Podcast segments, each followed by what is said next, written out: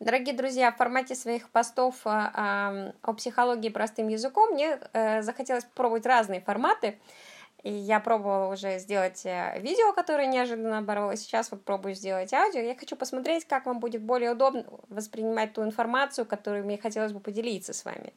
И сегодня я хочу э, поговорить о том, как мы э, воспринимаем, откуда возникают наши мысли и как формируется тот поток сознания, который мы постоянно переживаем. Ну, в конкретном определенном разрезе. Конечно, мы не будем сегодня рассматривать все сразу. Поэтому э, мы начнем с того, что у нас э, в основе нашего восприятия лежит разделение э, на себя и на мир. Да? То есть у нас есть отношения с собой, и у нас есть отношения с миром и с людьми в нем. Поэтому э, у нас есть некоторые глубины убеждения, которые, э, в, в которых закладываются какие-то Э, ценности, да, наши базовые ценности, из которых э, формируются определенные, то, что называется психология долженствования. Да? То есть, например, моей э, ценностью является э, интеллект, ум, да, и, соответственно, у меня есть ожидания по отношению к себе, э, что э, долженствование, что я буду, э, что я должна быть умной, да, вот, и э, ожидание по отношению к миру, что он должен считать меня умной, да, и ожидание по отношению к людям, что они должны меня считать умной, да, и мне постоянно своими действиями подтверждать мой ум. Понимаете, да, как это строится? Таким образом строится глубинное убеждение. Это не значит, что человек, который, э, э, у которого есть такая вот установка э, «я должен быть умный», да, это не значит, что он постоянно думает, я должен быть умный. Он, скорее всего, тоже об этом думает, да. Но э, эти мысли, которые продуцируются, которые вырастают вот из этого вот а, горшка, это вот э, корень, я должен быть умный, да. Из него вырастает некоторое дерево, а, которое начинает ветвиться и порождает очень много разных мыслей, да. То есть я должен быть развитый, я должен быть э, интеллектуально подкованный, я должен знать все. Вот это вот все, да, оно тоже растет из я должен быть умный.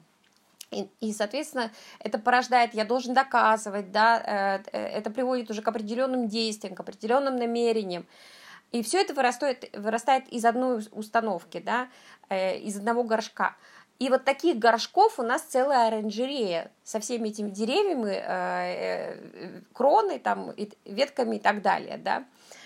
И получается такая история, что для того, чтобы Э, разобраться в том, что, собственно, происходит в нашем собственном сознании, да, а, что доставляет нам какие-то неприятности, да, и э, каким образом порождаются наши неврозы, где их корень, да, а, Хорошо было бы, если бы мы постоянно просто наблюдали, что происходит в нашем сознании, да, отмечали это для себя, о чем я думаю, почему я так думаю, да, то есть не просто а, э, думали свои мысли, да, и делали все автоматически.